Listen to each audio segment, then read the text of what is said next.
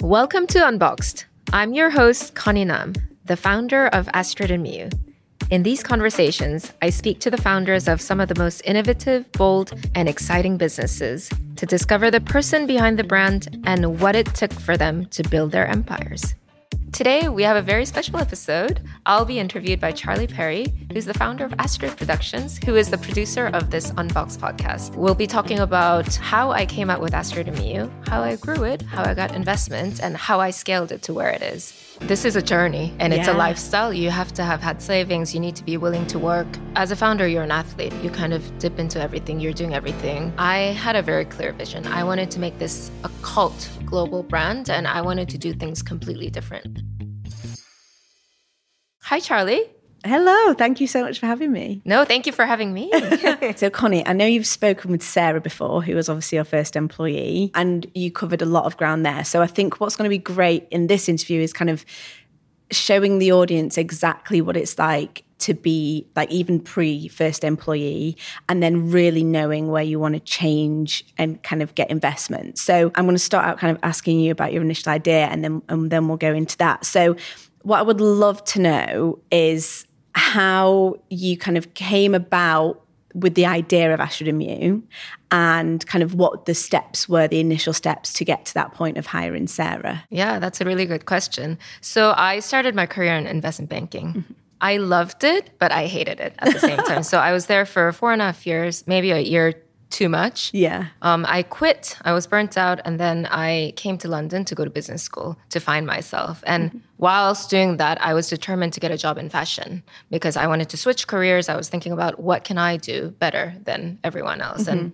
I kind of thought, you know, combined with investment banking experience, finance background, and a sense of, I guess, creativity and fashion, I could do well. So I did a stunt at LVMH. And when I graduated from business school, um, I just decided to start my own thing. I always knew I wanted to start my own business, and I felt ready at that point, And there was nothing to lose because I was a student.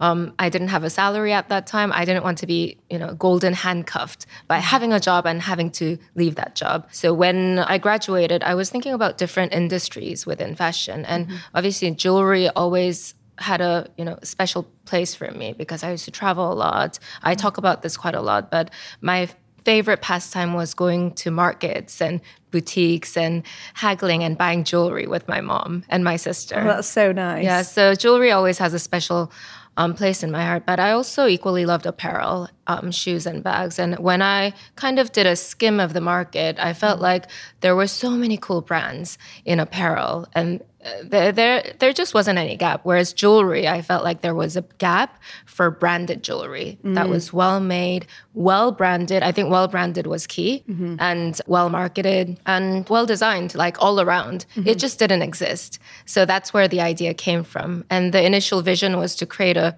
global cult brand. I didn't have a plan, but I had a mm-hmm. vision that I wanted to make a really cool brand that parallels fashion brands because that didn't exist in jewelry. Yeah, because I suppose LVMH is very much high end brands, isn't it? So you have that understanding, I imagine, from working there on how to kind of captivate an audience with a brand. And what year was that exactly This, around? this was so I graduated in 2011 mm-hmm. and that's where I started ideating and we launched Yeah. the brand in 2012. Yeah, because around that time there there weren't brands that were the kind of more affordable, but like you said, suppose well branded, but more than costume jewelry and less than like a really expensive investment piece that might have cost you thousands of pounds if it was solid gold. Yeah, that's Um, correct. So the category we're in is called demi-fine. Mm-hmm. So we use sterling silver base and solid gold, and they don't cost a fortune, but they're still precious. Yeah, and I suppose will last a lot longer as well. So, in terms of those days where you were ideating, I know you said you didn't have a plan, and I think that can be quite important for people to know.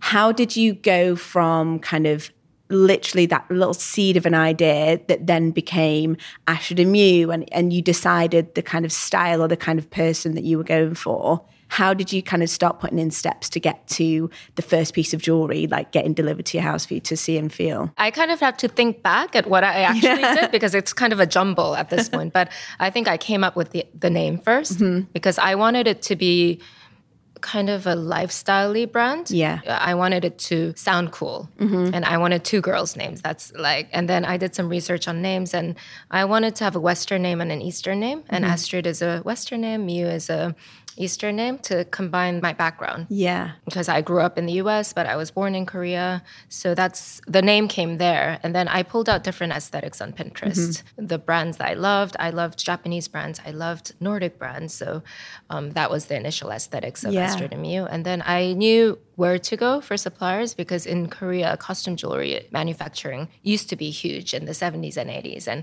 I knew where these suppliers were. So I, um, found this one particular supplier who was completely different from all the other suppliers. Yeah. Typically, jewelry supply market is dominated by middle-aged men. Oh, No way. Yes. Yeah, it's interesting, isn't it? Because yeah. it's such a feminine product, but Yeah. you know, it's dominated by the middle, like where, wherever you go globally. Yeah. But this supplier I met, she was around my age, and she just inherited her that business because her um, father passed away early, unfortunately, and she never wanted to be a jewelry supplier. Wow. But she was kind of keeping that business together. Yeah. She said she wanted to be a ski instructor. She No never she never dreamt of being a um, so I think she was very inspired by what I was doing. She was also very proud of me Yeah. as a fellow Korean, like being in England in London, launching a brand. So she um, really bought into the vision. Yeah. And she supported me so much. So the initial designs I kind of like talked about or sketched and she would just produce for me. Mm-hmm. And there were no minimum quantities because she was so proud of being part Oh. of this. Yeah, because I suppose that's one of the kind of early things in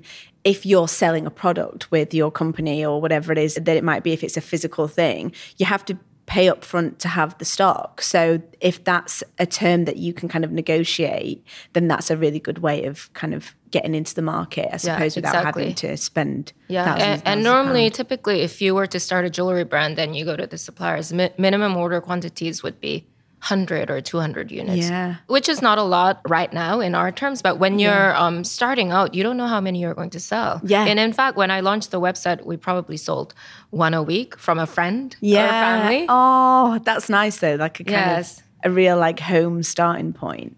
So when you had kind of obviously you've had this idea and you said that you went to business school, I can imagine a lot of your experience in investment banking would have given you a good amount of knowledge, I suppose, in how business works, how finance works. You were clearly very good with numbers at that point. What was it that business school taught you that you didn't know before?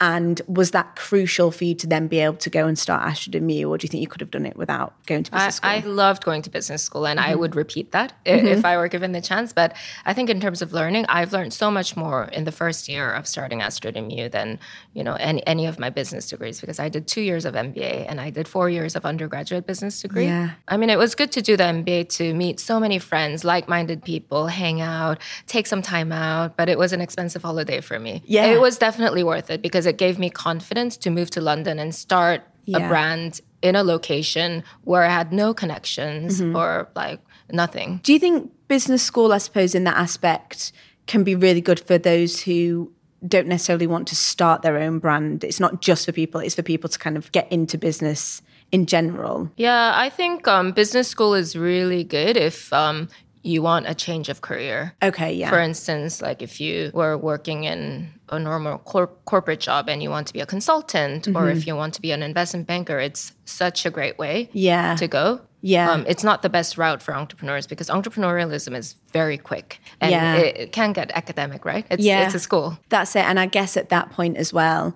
your kind of learning style, I suppose everybody is slightly different. But if you do well being kind of thrown in the deep end and learning while you're doing, then you'll learn a lot more, like you said, when you actually get started. And also, um, you know, early stage of the business is not necessarily about running a business. I think Yeah. I, I probably apply more of the business principles now, being mm-hmm. a you know larger size um, business CEO. But initially, you have to take the photos. You have to go to the post office. So, I mean, I think you could be a 16 year old and do all of that if yeah. you're willing. Yeah, that's true. And you've got that kind of vision for exactly what it is you want to execute. So you're the sole founder of Miyu. Has a co-founder ever been something that's kind of crossed your mind that you want? Yeah, absolutely. You get really lonely when you're a sole founder. So if I were to start another business, I think I'd be open to having a co-founder because I think it will help alleviate all of that and you know help fill my gaps. And I'm like I guess more aware of myself, my, what my shortcomings are now. Yeah. So I can probably find someone Yeah. who can support me and I can support. Exactly. And I suppose as well, there is the kind of added benefit of, like you said,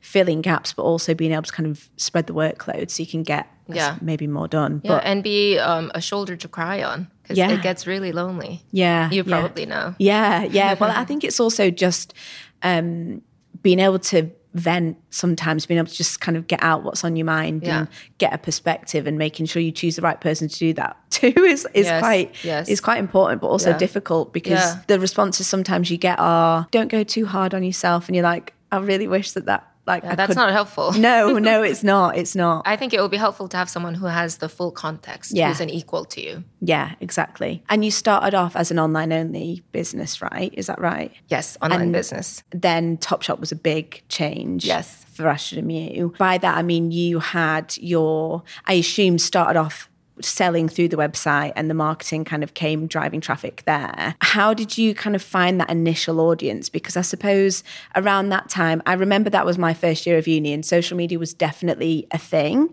but it wasn't what it is now. And it wasn't what it even was 10 years Yeah. ago. So, how did you get people to go to your website? Was it mostly through social or that kind of Google ads, maybe? It was a combination of everything. So we didn't have any budget to do ads, but Mm-hmm. The first investment, biggest investment I made was hiring a PR agency. So through Right, PR, we had loads of traffic. So like, you know, press was so powerful back then, 12 years ago. Mm. Yeah. Mm. It was a different landscape. The influencers are not who they are now. Social Mm-hmm. media is not what it is now. The first couple of weeks of launching the brand, we were listed on Grazia and the stylist, which was a huge deal. And we Mm. Were so lucky. Yeah. Mm-hmm. I guess we had a very clear point of view and completely different. The design and the aesthetics were completely different from Mm. what was in the market. So the press loved it. So that really drove and became a huge part of growing the brand.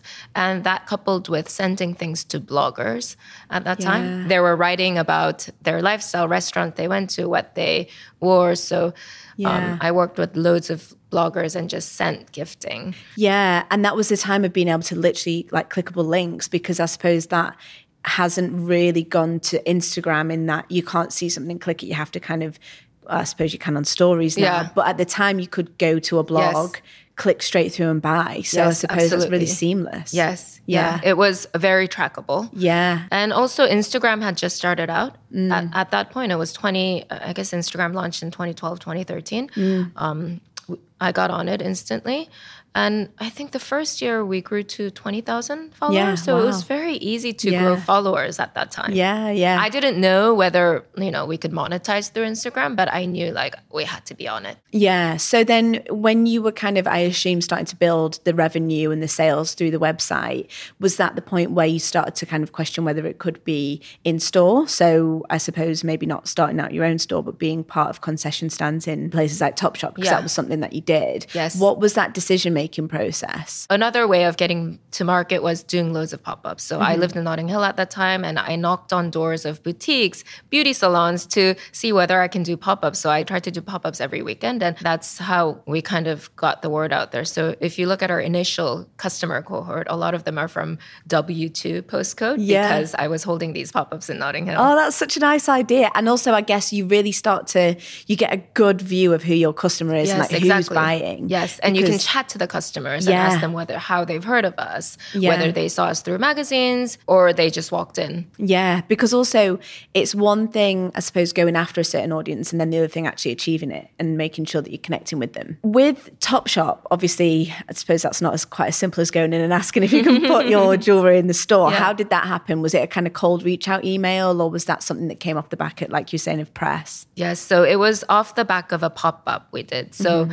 at this point, I, I can't remember exactly when this was. Maybe this was like three, four years into the business. Mm-hmm. We had enough resources to do a pop up in Piccadilly Circus. Wow. So it was a joint effort between different small brands. I think the Topshop buyer at that time happened to be in our pop-up and she fell in love. I didn't I didn't remember her coming in. She never said that she was the buyer, but she bought our things and she fell in love and she contacted us. Oh, so it was it came by chance. So when you're out there, you don't know who's going to stop by. So just like you know, keep on being out there. Yeah. Do you think that's like, I know obviously there's a lot of, I suppose, with Instagram being so different now, and maybe the high street is obviously there is a, a proof of it working because of Astrid and Miyu now. But I suppose people, it's cheap for them to start online. Do you think it's still important that they try and make those connections and they do those pop ups? Yeah, absolutely. Especially yeah. for, um, products like jewelry where you have sentimental value and where you have to touch and feel. Yeah. I think it's so important. Yeah. So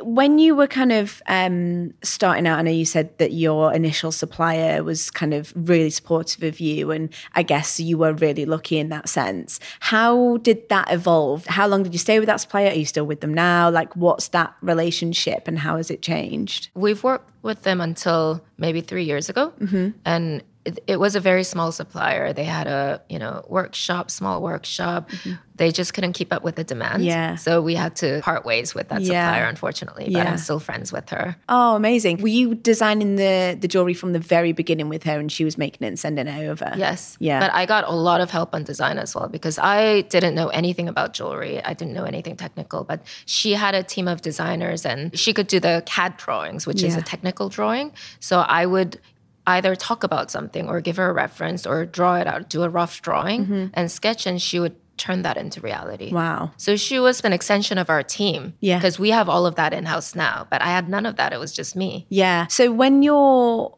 starting, I, I think it's really interesting and important for people who are wanting to start a brand or who maybe are in those early days. Mm you not knowing anything about the jewelry trade wasn't the thing that kind of held you back. No, I asked loads of questions. I yeah. was shameless. Yeah. That, and I was going to say, I think a lot of people would have the preconception that they have to know everything to be able to start. No. So was that quite daunting to to kind of say, well, I've seen this gap. I don't have much kind of experience here. I just, I suppose at that point, you're spotting the trends and then working with the supplier so closely to make it kind of yeah. come to life. I, I, don't think it was daunting. I guess like I was confident. Mm-hmm. In my ability to learn things and yeah. just ask questions. And yeah. I was just shameless. I went to a jewelry fair once to find suppliers and I just didn't have the jargons and the lingo. And this yeah. lady pulled me aside, bless her. She was like, You can't talk like that. You're going to get ripped off. And then she gave me all the vocabulary. Maybe she liked me. She thought like it was endearing that yeah. I didn't know anything. But you have people that help you along the way. Yeah. you're open. Yeah, not everybody's out to get you. Yeah. I suppose the the key takeaway there is that um, you have to have trust and conviction in yourself over anything else yeah, at that point. Absolutely. Yeah. yeah. So before we get into the kind of the growth, the scaling and the investment side, you obviously are much more experienced now and you're able to kind of take a look back at early stage founding from your experience, but what you can see other people doing, I suppose. What do you think the number one mistake that early stage founders make? I think not moving quickly enough, not thinking too much. Mm-hmm. Because when you're small and you're trying to overanalyze, you don't have enough data. You just got to go with your gut. So just mm. overanalyzing, overthinking, and not moving quickly enough. Yeah. So I suppose also just kind of being open and willing to test and yeah, absolutely having the time and the patience yeah. to do it. I yeah. suppose because you don't have a lot to lose when you're like in an early stage. So just do it. Yeah. And learn from it. Yeah. Totally. So when you were kind of, I know you hired Sarah as your first employee and you've spoken quite openly. If somebody's listening, they've not listened to that episode, I think it's super important to go back and listen and hear kind of what that dynamic was. It was really nice to hear from Sarah. But obviously, things then start to pick up when you've got a team and it's not just you. And I guess you are responsible for people. So naturally, things might become a little bit more intense. But what was that kind of change for you and the brand in terms of okay well we've had our top shop we're doing the pop-ups we've got quite a good online business now. How did you kind of make sure you carried on with that momentum but you also had your sights set on where you wanted to be in like another year's time? I think changing my mindset from being a founder to ceo was a huge one. Mm-hmm. so as a founder, you're an athlete. You kind of dip into everything. You're doing everything. You're kind of the star of the show. Mm-hmm. But a CEO, you need to step back and you need to let other people be the stars. And you're kind of stepping back as a coach or mm-hmm. like a manager of a sports team. Yeah. So I think the founder needs to make that transition first so that mm-hmm. the team can flourish. And then get the team in order. Have a, you know, really good vision and direction, but mm. don't overbear them. Give them loads of autonomy so they can thrive and move quickly as well. Yeah. You do get to a point if you want to scale and you want to grow, you you realize quite quickly that you can't do it all.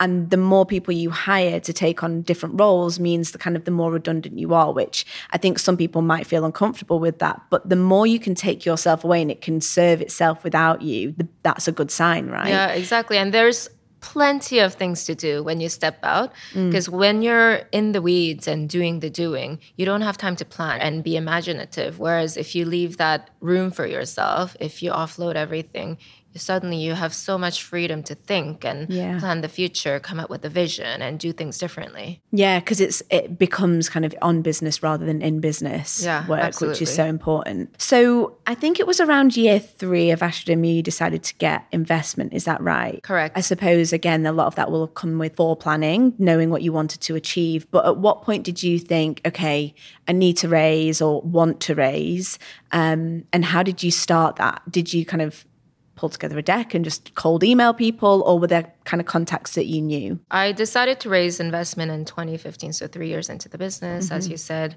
to open our first permanent store. Mm-hmm. So I did loads of pop ups, as I mentioned, and I knew that this would work if yeah. we opened a physical store. So I had my eyes set on this small unit in St. Christopher's Place, which is still there. Oh, and that's so nice. Yeah, and I wanted to raise enough money to um, pay for the rent, do mm-hmm. the shop fit, proper shop fit, not just mm-hmm. IKEA furniture, like yeah. how I did my pop ups, and also invest a bit on marketing because mm-hmm. at this point, influencer marketing and social media was getting a lot of traction, and I wanted to invest more to mm-hmm. pump that out. So I put together a rough deck, and I had an elevator pitch in mind, and I just spoke to friends that worked in startups and um, you know family members who could kind of look at this and mm-hmm. refine the deck. So that was a very short process, and mm-hmm. I'm used to putting together the decks because that's what I did in investment banking. It's like yeah. deck and um, financial models all the time. Yeah.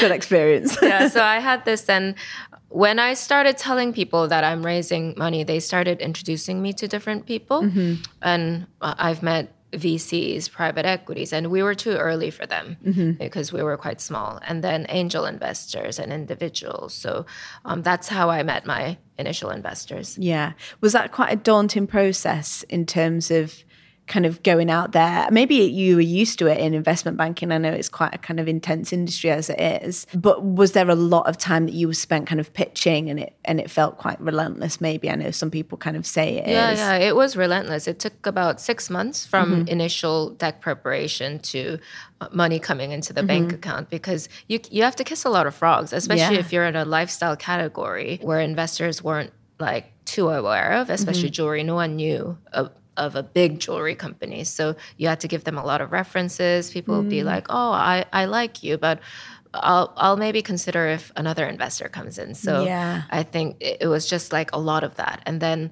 if it takes three months from initial meeting to like going back and saying, oh, hey, like this guy's interested, you've just kind of lost momentum as well. Yeah, yeah. So six months was the kind of the beginning up until you had the cash to be able to go to the to get the rent on the on the shop. Yes. So when you're pitching, if there's somebody listening now who is considering investment or they've kind of seen it's something that they might want to do for the scaling purposes, what do you think the most important thing to go into these pitches with is obviously you've created the deck. Yeah. I can imagine a lot of it is, and we've heard from other people who are on the podcast that the founder is really important that there's a, a, relationship there between the investor and the founder. Yes. So you can go in there with an amazing deck, but if they don't like you, it yes. could be tricky. So yes. what should the mindset of somebody going into those pitches be? I think you should just go and relax as yourself because mm-hmm. people want to trust you, but also mm. with a lot of positivity and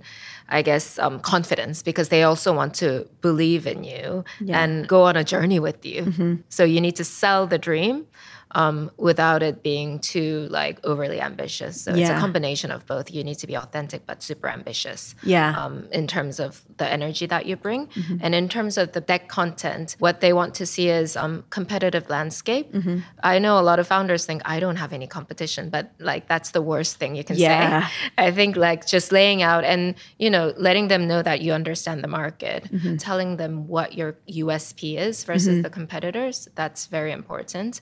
And then another thing is like how much you're raising. Mm-hmm. Obviously, all, all the number, how much you're raising, what the valuation you're thinking is. Mm-hmm. Um, and what you're going to use that money for. That's super important. Yeah, that's one thing I think I've seen. Um, I know there's like a lot of kind of resource online now, I suppose, in terms of support for people and what decks need to say. I think one misconception is that you might want to kind of pluck a number out of the air and say, well, that's roughly how much I want to spend, and then I can do X, Y, and Z. But you need to make it very clear how you're going to spend that money and why it's important to spend in those Yeah, areas. Exactly. Because they want to know that you have a vision, but also a plan. Yeah, that's so true. You need to actually get it done. You need to do big picture, but also small picture as well. So, what were your big worries kind of going into those meetings? What were you kind of thinking, oh God, what if they ask this or what if this doesn't come off? Like, what was the thing that was kind of plaguing you the most in that process? I don't think I had any worries going into the process. I was quite relaxed. I don't, I don't know why, but I was quite relaxed. Um, so there were no worries. But I guess like deep inside, the worry post like investment would have been, oh, if I do get investment, am I going to completely lose my independence and autonomy? So that was my worry. Yeah. So what will come after the investment was a worry. But I never like went into a pitch being worried or scared. Yeah, because that's a, I suppose, a, a really interesting point in how much you're going to give away, as you just said. How much are you mm. willing to hand over for the money that you need in order to be able to kind of action the plan that you've put in front of them? Mm. So the valuation side for somebody who's not ever considered that, or it's a very much a seedling idea, how would somebody go about getting that valuation? I think you need to ask seasoned investors Mm-hmm. Uh, because it really depends on how much they're willing to pay. Yeah, and then get aggregated a little bit because you have to create demand, don't you? Yeah, and working backwards with it, I suppose. So when somebody's kind of in an investment pitch, what can they expect? What sort of questions can they expect to get from if they're selling a product like you were? I guess how big is the market opportunity? Because investors are at the end of the day coming in for a return. So, what's the market opportunity? And if there are any comparables, for instance, um, Pandora is a listed jewelry company, and I think they're the only listed jewelry company. Oh, really? I think so. I mean, I can't think of any. And by listed, else. you mean on the stock on the stock market? market. Yeah. So there is a price Yeah. for that business, and Yeah. you know it's um, a multi-billion dollar business. So Mm. Yeah. having that in the presentation or having that in mind was very important Mm-hmm. for them to be able to visualize how big this market can be. yeah. So that's one question they always ask. Mm. Competition, like Mm-hmm. I mentioned, is something that I, they always ask.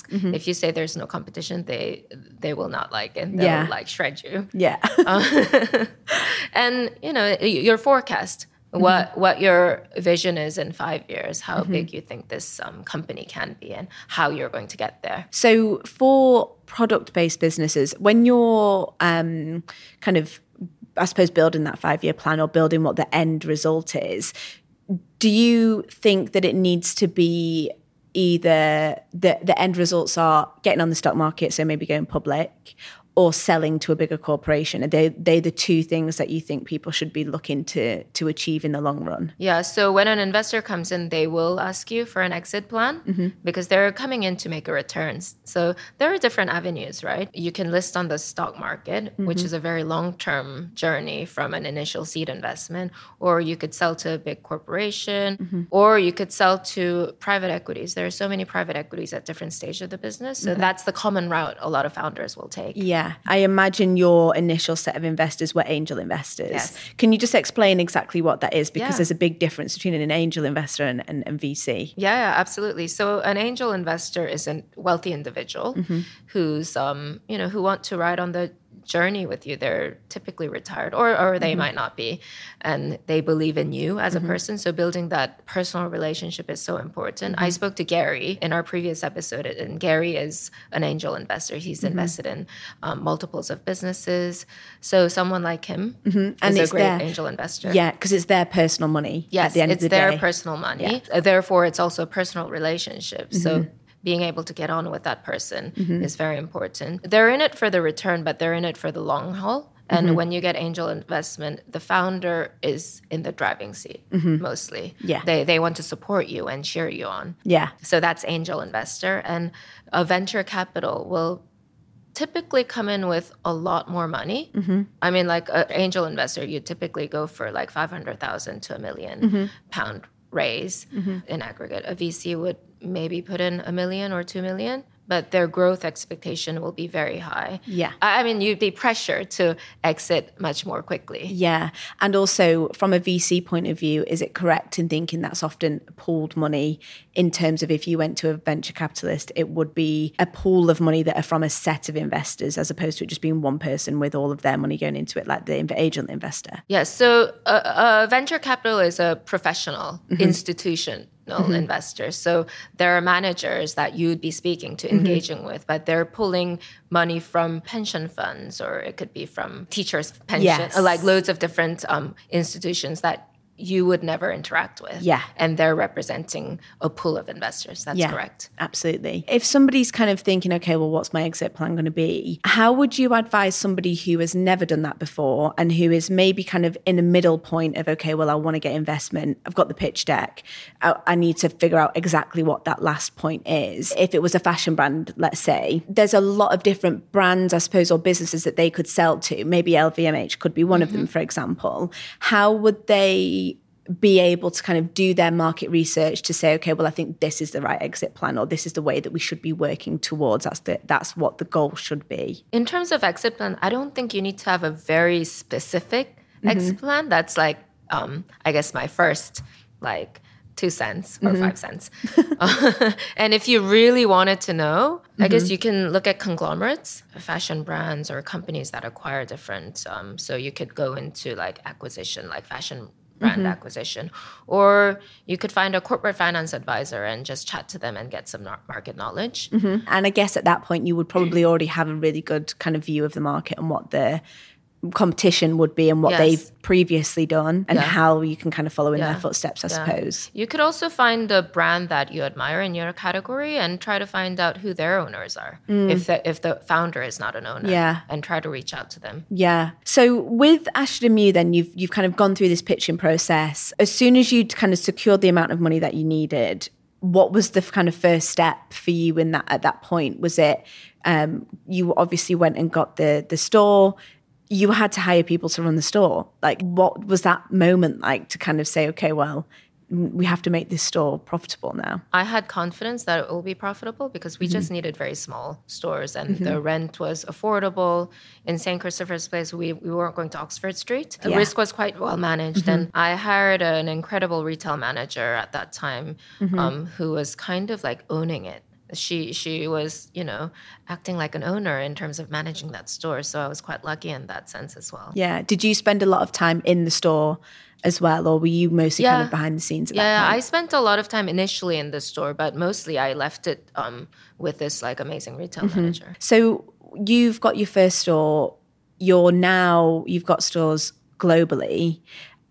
I suppose how difficult was it for you to assess further markets than just the UK to know whether that was kind of the risk you wanted to take or whether you just wanted to stay in this territory? Yeah, so the beauty of an online business is you have so much data. Mm-hmm. You can see where your customers are coming from. And because we started as a digital first brand, when we kind of like went into the US, 70% of our business was online. Mm-hmm. So we had that data. We knew we had customers and fans out in the US, in mm-hmm. particular New York and LA.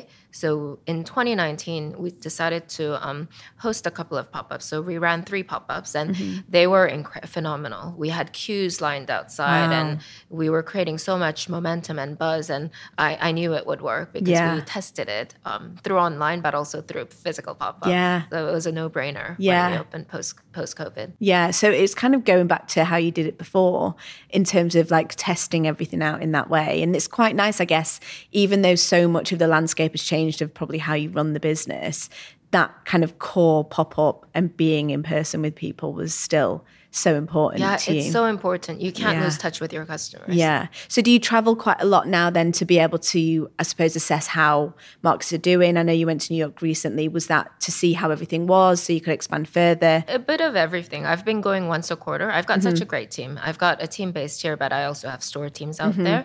So the teams here go out there quite regularly. We Mm. probably go out from head office once a month. You know, equally, we have a great store manager, great store team out there. Mm. With your investment, was that uh, with further rounds? Was that kind of one of your? You, you've proved the market in the UK. You've proved with the data that you've got that you've got customers over there. Was that your kind of next step to say to investors, we want to go to the US and have physical stores? Yes, that that's part of it, but also Mm. UK stores because at that point we only had three stores in the UK. So UK expansion is, was a huge part of getting that next Mm-hmm. Investment. So I got that next investment in 2019. So Mm-hmm. four years from the initial angel investment, Yeah. and all of my angel investors made a huge return. Yeah. when the new institutional investors came in. Yeah. That was part of it as well. So to give a return to my shareholders, but also expand in, Yeah. in the UK mainly at that point. How many angel investors did you have initially? Around 20. Are they all 20 of them still investors now, or did they sell? No, a lot of them exited in 2019 Yeah. when we had the institutional investor, but we Right, have yeah. we have a couple left. So what's your kind of I suppose exit plan then? If if you've kind of got yourself to this point, you've got global stores. I suppose there's Yeah. unless you go to space, I suppose there's not much more you could do rather than kind of keep on having more. So what's Yeah. your exit plan? It's always up in the air. I, I could, you know, either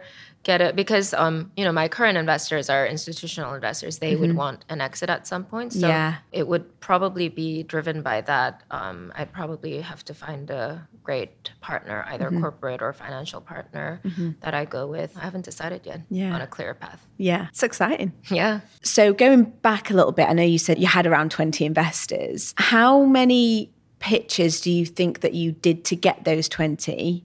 And did you strategically choose those 20 for what they could bring and kind of benefit you and Astrid and Miyu? I did six months of pitching, Mm-hmm. but then I got most of my investors through one pitch event. So I pitched in front of 200 angel investors. Mm-hmm. Wow. And I guess because at that point I honed my pitch quite Yeah. a bit, like I heard feedback that it was a great pitch and I had loads of investors coming to my stall and I created a lot of momentum. So when you're mm-hmm. raising investment, momentum is so important mm. because everyone wants in on like what everyone else wants. So Yeah. we were oversubscribed. So I raised a lot more than I had initially planned to mm-hmm. raise because I had a lot of interest. I don't think like I was very strategic in picking the investors. Don't get mm-hmm. me wrong, they were all like super nice, but they were giving me a lot of support and like cheerleading at that point, and I needed like a certain amount amount of money. Yeah. So with your um, investors that you ended up having, did any of them have a lot of demands attached with obviously aside from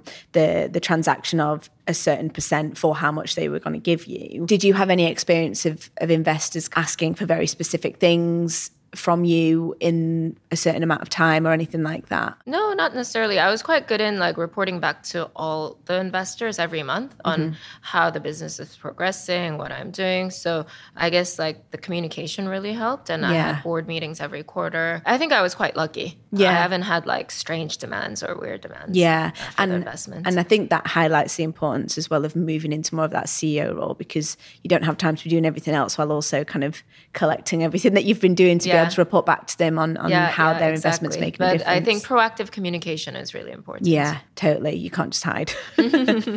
Before we come to the end, then, I think it's really good for us to go over more of a mindset, maybe more of a holistic approach to investment, scaling, starting a business.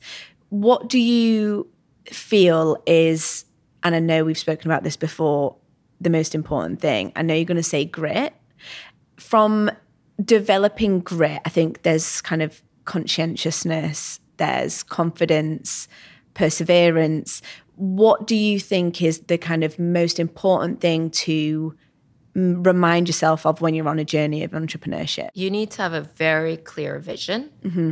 but you also need to be very open minded. And sometimes they're very contradictory. To have a clear vision, you need to be quite stubborn Mm-hmm. and you need to be very confident. To be Yeah. open minded, you have to be very humble. Mm-hmm. So I think balancing those two things are so important. You mm. need to know what you stand for, but you also need to listen and be willing to learn from others. Yeah. When you're saying about vision, I think one thing that can be maybe quite difficult for people to do is write down exactly what that vision is. Do you think it's an important exercise for a founder to take time out to really hone what that is?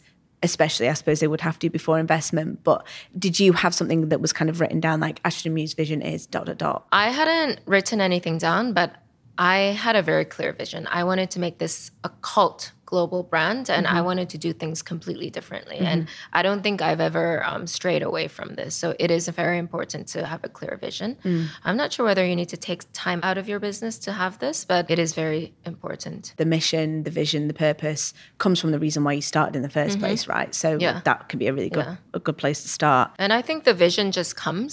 It needs Yeah. to be something like you really believe in, you're passionate about. Mm-hmm. I don't think you can like make something up. Yeah, exactly. Yeah. My penultimate question every business or business founder will have tough times. You don't start a business thinking it's going to be easy, that's Yeah. for sure. How have you navigated really tough times and what have you learned from those tough times that's kind of carried you through that you've had to kind of remind yourself of and, and use, I suppose, as a bit of a, a coat of armor? I think it's really important to be open to Mm-hmm. go through difficult times, open with yourself to be able to articulate what the difficulties are. Also, Mm. be open to your team so you can share the load and for them to own it as well. Mm. And also be open to getting help. So I, uh, you know, sought out an executive coach back in 2019 Mm-hmm. when I was struggling with team, when I was struggling with growth. And that's really helped me grow Mm. and navigate through tough times. Yeah. And the last question for you is how do you balance life and work? I know you've got two young daughters, and I can imagine that's very busy as it is. And I know that you didn't have any children when you first started.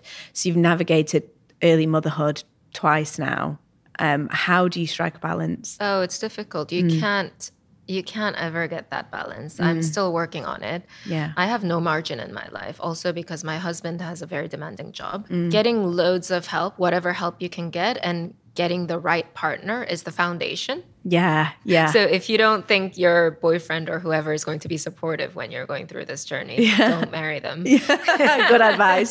That's the foundation, but you really need to be disciplined in your calendar. So I put everything in my calendar, even my personal things, like Yeah. even like PT or playing with children, like play mm-hmm. dates, everything. Everything's in my calendars. Yeah. Do you tend to kind of take time out of the normal working hours to do what you need to do to be able to kind of keep going? Like you said, PT, Yeah. you yeah. don't just set that to kind of doing it super late at night. That's correct. So I used to think, oh, I need to do it before work, seven o'clock, and I'll do after work at six o'clock. It never mm-hmm. works.